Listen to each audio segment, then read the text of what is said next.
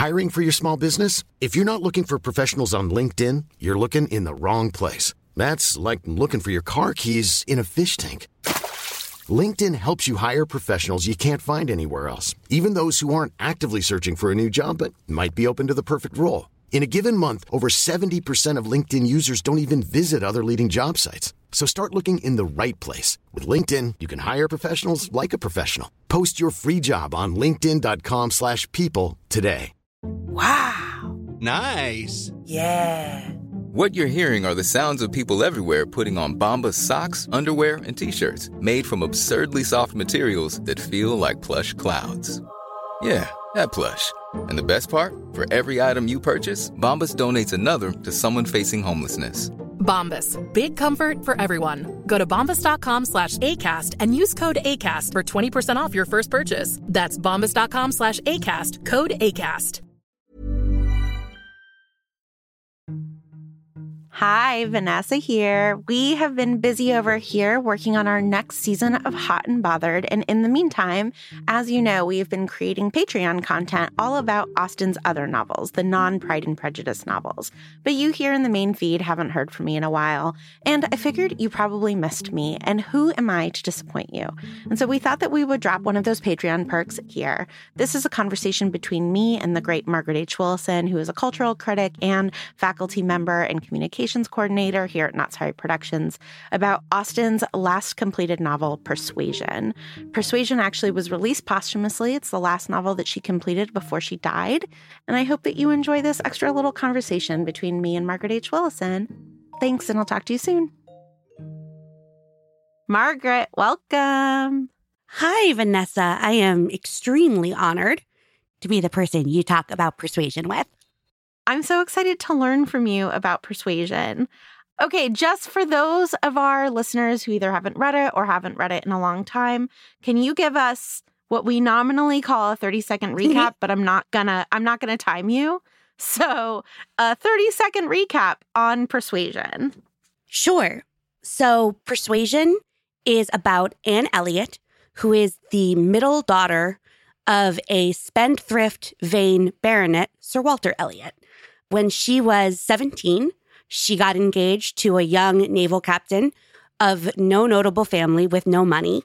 And despite being very much in love with him, was talked out of pursuing that engagement from her very dear friend, Lady Russell. Was persuaded. One might even say, yeah, mm.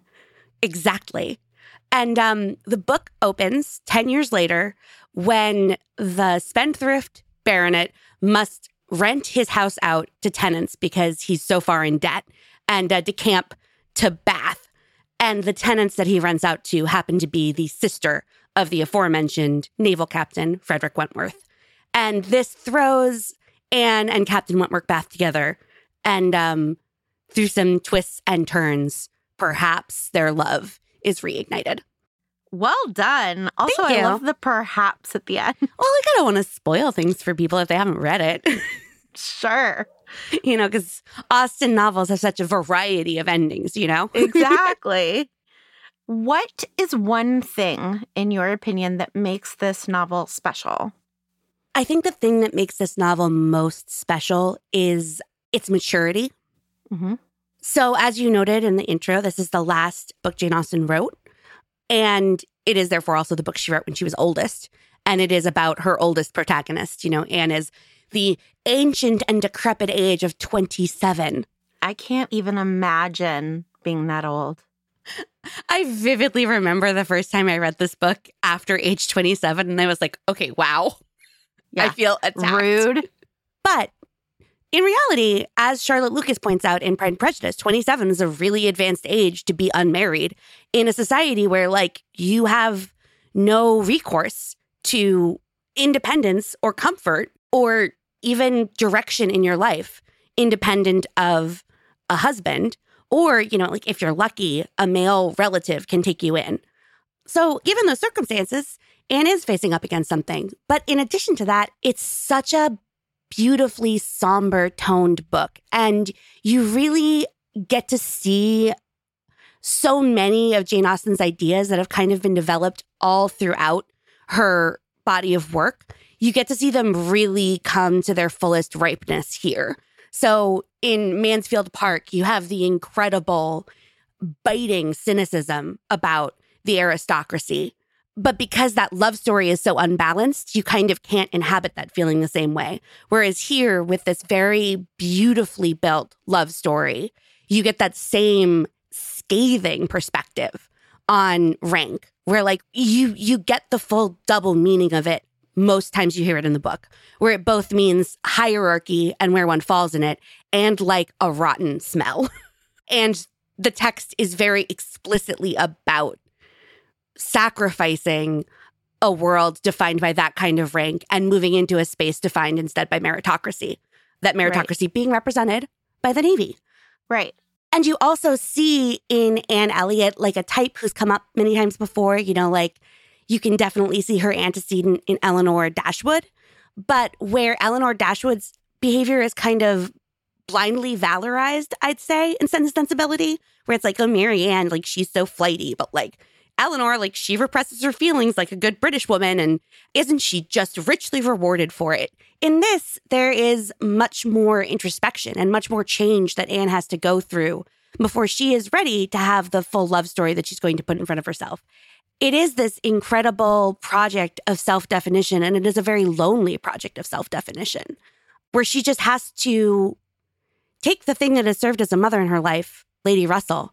She has to go through that thing that so many of us have to go through, where our parents stop being these monoliths. It's not like mom and dad, where you're just like they're unquestioned and they have insight and wisdom and authority, and you can just trust in them the way a child does.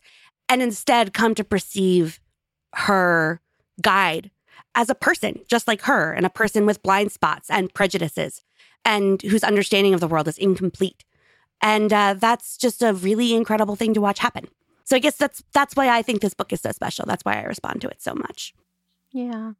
So there is like a big scary fall in this novel that yes. arguably yes. is like at least on a plot level the big moment and I am wondering if you can talk a little bit about that moment and what you think it signifies. It's not the most dramatic thing to happen in an Austen novel, but it's like in the top three to five most dramatic things that happens in an Austen novel. Yeah, especially things that happen in an Austen novel on the page with the point of view characters present observing it and interacting with it. That's what it is, right? Because Lydia, that doesn't happen on the right. page. We see Marianne very sick. Yes. Right? But yes. like this is up there with that. Yeah. And it's so much more sudden. So the specific incident you're talking about happens about halfway through the book.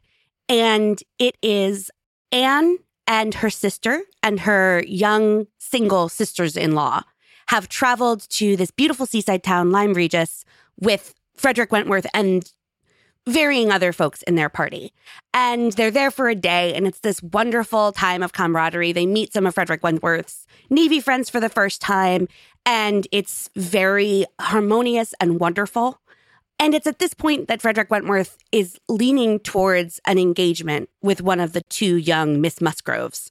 And specifically, an engagement that is very clearly in his mind structured oppositionally to the one that he had with Anne.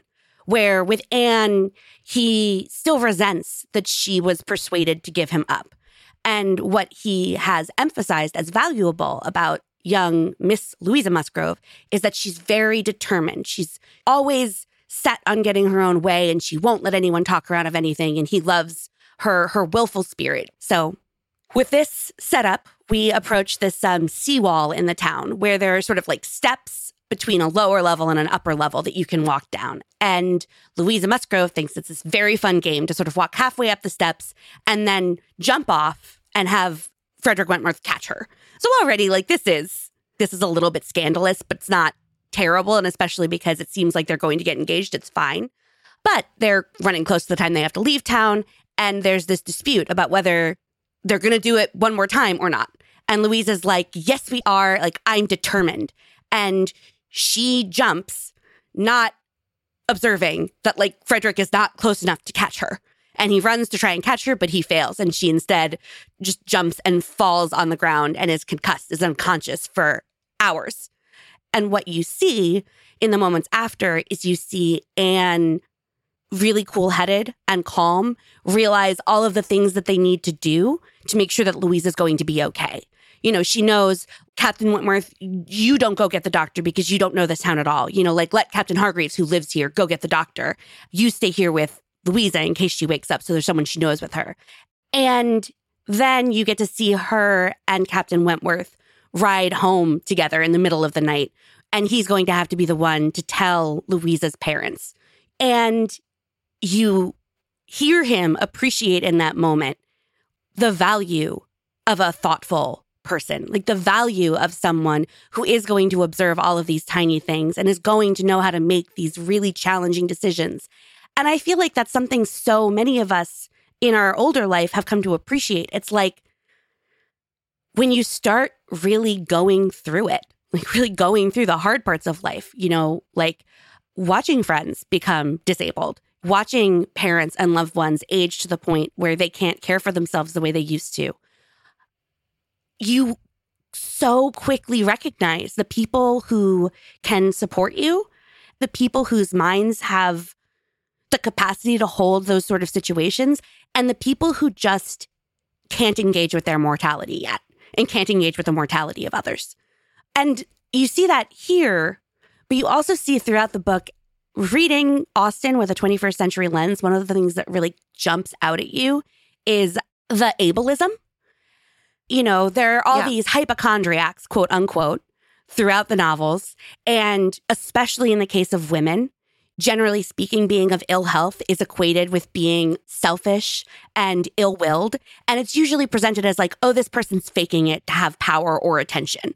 Mm-hmm. And in this book, you actually have like the first disabled character who, like, has her own life, is a full person, like like a disabled character who is I'd say one of the more progressive depictions of disability in literature, especially at this moment in time.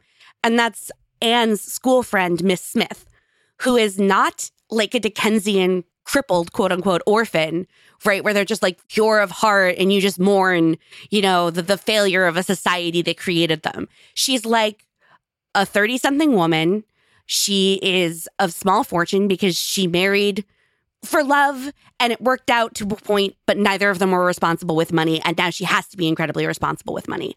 And she can't leave her house to work. She can't leave her house to socialize because of various different ailments with her body. She's bedbound or homebound and needs to have a nurse come and take care of her. And she's just the same, like, like a gossiping, funny, warm, slightly frivolous person. And like that is just a completely different depiction of bodily infirmity than what we've seen anywhere else in Austen's work. And I think that that's got to be directly informed by aging, right? Because it's like you have mm-hmm. one idea of what it is like when the old woman is getting in the way of a young man living the life that he wants to have. You have one idea of what an infirm body means and how it has come by in that sense. And then, like, suddenly you are 35 and you wake up and every part of your body hurts a little bit, even though you didn't do anything. like, you just, you slept wrong and your whole body hurts. And you're like, oh, wow, this ease that I've had moving through the world that was so complete that I never even observed it. That's going away. like, I'm never yeah. going to get that back again. And so I think in Mrs. Smith, you see what it's like to reckon with how our bodies are going to fail and disappoint us, and how that doesn't reflect a vitality of spirit, you know, that doesn't accord with good or bad people, just happens to everyone, all of us. So those two things I feel are connected. Yeah. Also, I know that diagnosing people from the past is complicated, but there does seem to be a sort of consensus that Austen had Addison's disease, which is an incredibly painful way to die and with a lot of muscle aches and pains. And so I also just think, regardless of whether or not she died of Addison's disease, we know from her letters and from other people's accounts that towards the end of her life, which was she died at 41, she was in a lot of pain. And so I can also just imagine having gone through that experience. Yeah. the hypochondria that she was laughing at with Mr. Woodhouse and Mrs. Bennet is absolutely gone in this novel in a really important way. Yeah. But I'm wondering what you think about within persuasion, how you think about Mary, one of Anne's two sisters, because Mary is also a character who's always ill, and it's it's represented very differently than with this like sort of compassion and complication. Right. Well, I think that this is something that is actually really strong in Austen across the board. Is that there are times when someone is being perceived as silly or self involved and it is unjust, and we have the information in the text to know it. And then there are other times when someone is being perceived as silly and self involved. And like, mm-hmm. that's true. And like, that's the thing is it's like, even now, it's like we have a much clearer understanding of how many ailments exist that we just like don't have the methods to track or record the way that like medical science wants us to for things to be considered valid. But even within that, there are still people who are sick because they are disproportionately awake to their own suffering. And I think that that's what you see in Mary. You see a person who is deeply, deeply, deeply awake to her own suffering and lacking what I feel like Austen would depict as the internal resources to just step beyond herself and perceive the world more justly, right? And understand that other people are also inconvenienced at times and other people also have headaches at times. And she's not the only person in the world. And I think that Austen doesn't give us easy answers. You know, she doesn't say either every hypochondriac is a faker or all people who profess illness are reporting accurately and impartially the experiences they are having in their bodies. She's like, no, there are people who are genuinely sick. And then there are people who like the attention one gets from being sick and will call upon it when they need attention because they don't have the understanding to do better. And then there's like the third, maybe kind of disability, which is like war wounds, right? Which is treated totally separately. Sure. Since 2013, Bombas has donated over 100 million socks, underwear, and t shirts to those facing homelessness. If we counted those on air, this ad would last over 1,157 days. But if we counted the time it takes to make a donation possible, it would take just a few clicks. Because every time you make a purchase, Bombas donates an item to someone who needs it. Go to bombas.com slash ACAST and use code ACAST for 20% off your first purchase. That's bombas.com slash ACAST, code ACAST. Life is full of what ifs. Some awesome, like what if AI could fold your laundry? And some, well, less awesome, like what if you have unexpected medical costs?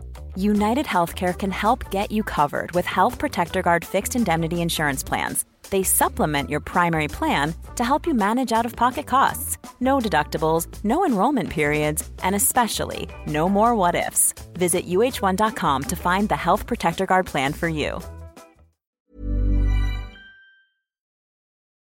So, Margaret, I think that some people think that this novel's romance threshold is quite low until Captain Wentworth mm-hmm. writes his like declaration of love letter. What is your theory on that? And how do you feel about this letter and this, you know, the way the romance ends between Anne and Captain Wentworth? You know, I think that there's validity in that take, that it is one of the more subdued love stories, that it is actually much more an internal story of Anne observing and changing and growing. I, I have a hard time referring to novels written before, say, like 1915 or thereabouts. I have a hard time referring to them as romance novels, even when they are obviously love stories, because you can't split the marriage plot off from self definition when you're looking at a time where middle class women had no access to self definition except through marriage. And this is the Georgette Heyer theory of romance novels, that she is Right. sort of like the first inventor of the genre in the 1910s. Right. Right. Because she is writing from a perspective where what is at stake really is sort of like who is that woman going to marry? Right. In a very like romantic comedy kind of way. And what is at stake is not sort of like what is this woman's life going to be as a result of who she marries? Right. Is she gonna be homeless? Right. Yeah. And so here, almost more than a love story, what you are seeing with Anne is a coming of age and a choosing of her own path. She's rare in Austen for having two really compelling options in front of her that she has to choose between, right? Normally, there's really just like the one good option and a lot of bummers. And obviously, Sir Walter Elliot is actually a bummer, but he's a very nuanced bummer. You, don't find out what bad news he is until pretty late in the book. And up until that point, it is this very subtle, like Anne knows he's not trustworthy, but she can't express quite why. It's just like she has the power of her perception. And this is about her learning to trust the power of her perception over other people's perspectives. But I think the reason that this works so well as a love story is because she earns that letter, which is so beautiful and so wonderful and so satisfying by virtue of sticking up both for herself and for women in general in a conversation with Captain Harville about his friend Benwick, who had been engaged to Harville's sister, who died and was very deeply in love with her and is now getting married to someone else. And he's sort of shaken. He's like, you know, women are supposed to be inconstant like this, but you know, I thought the love that Benwick had for Fanny wouldn't die so soon. You know, that this was something that he would carry forever. And Anne is like, well, I don't know that men work that way.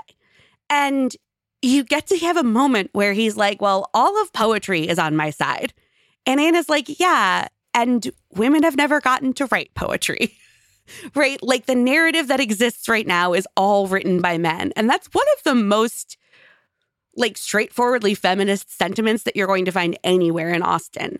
And it is as a result of this conversation, which Frederick Wentworth overhears, that he is finally moved to the point of like confessing that he's still in love with her and advancing his case, even though he's looking at the scene and he knows it doesn't seem like he's going to be the one she picks. Yeah. So you have this very internal story and then this explosion of romance at the end. And I think it is in that way so affirming to an older person, right? Because what Anne is being rewarded for is her age, is her understanding, is the complexity she's capable of seeing in the world, and is the confidence she's found in her own voice, largely by having to define it against such harsh odds. You know, I, I think if she'd been moved into the consequence of a married woman at 17, she might not have developed this confidence. She might have been sort of taken into the family and not been able to continue observing the world and commenting on it. And that she's being rewarded for that time, right? Rather than discarded for her age.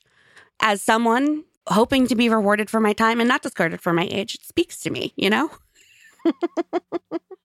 So, Margaret, we have to wrap up, but I have one more question for you. Every once in a while, you meet someone who's a big Austen fan, and they say very proudly, Persuasion is my favorite Austen novel. When you meet those people, I don't even know, you might be one of those people. what is your reaction? What do you immediately know about them? Oh, it just feels like a secret handshake.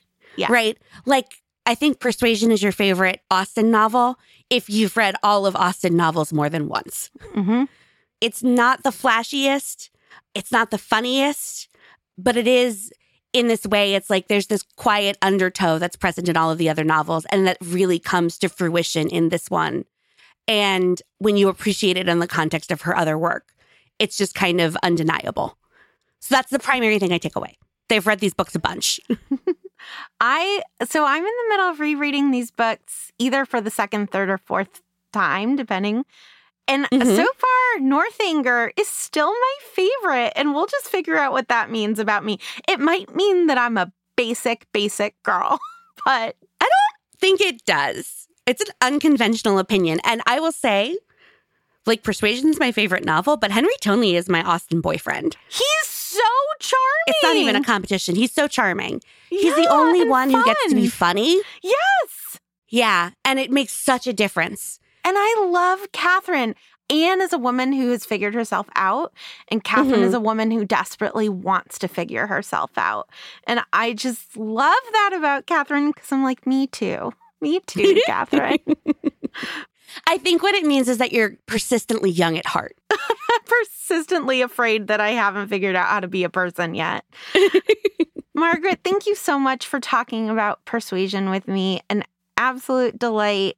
And Patreon, thank you so much for your support in going on this rereading of Austen journey with us. Thank you so much for having me, Vanessa. It's a delight. Hey, it's Paige DeSorbo from Giggly Squad. High quality fashion without the price tag. Say hello to Quince. I'm snagging high-end essentials like cozy cashmere sweaters, sleek leather jackets, fine jewelry, and so much more. With Quince being 50 to 80% less than similar brands. And they partner with factories that prioritize safe, ethical, and responsible manufacturing. I love that. Luxury quality within reach. Go to quince.com slash style to get free shipping and 365 day returns on your next order. Quince.com slash style.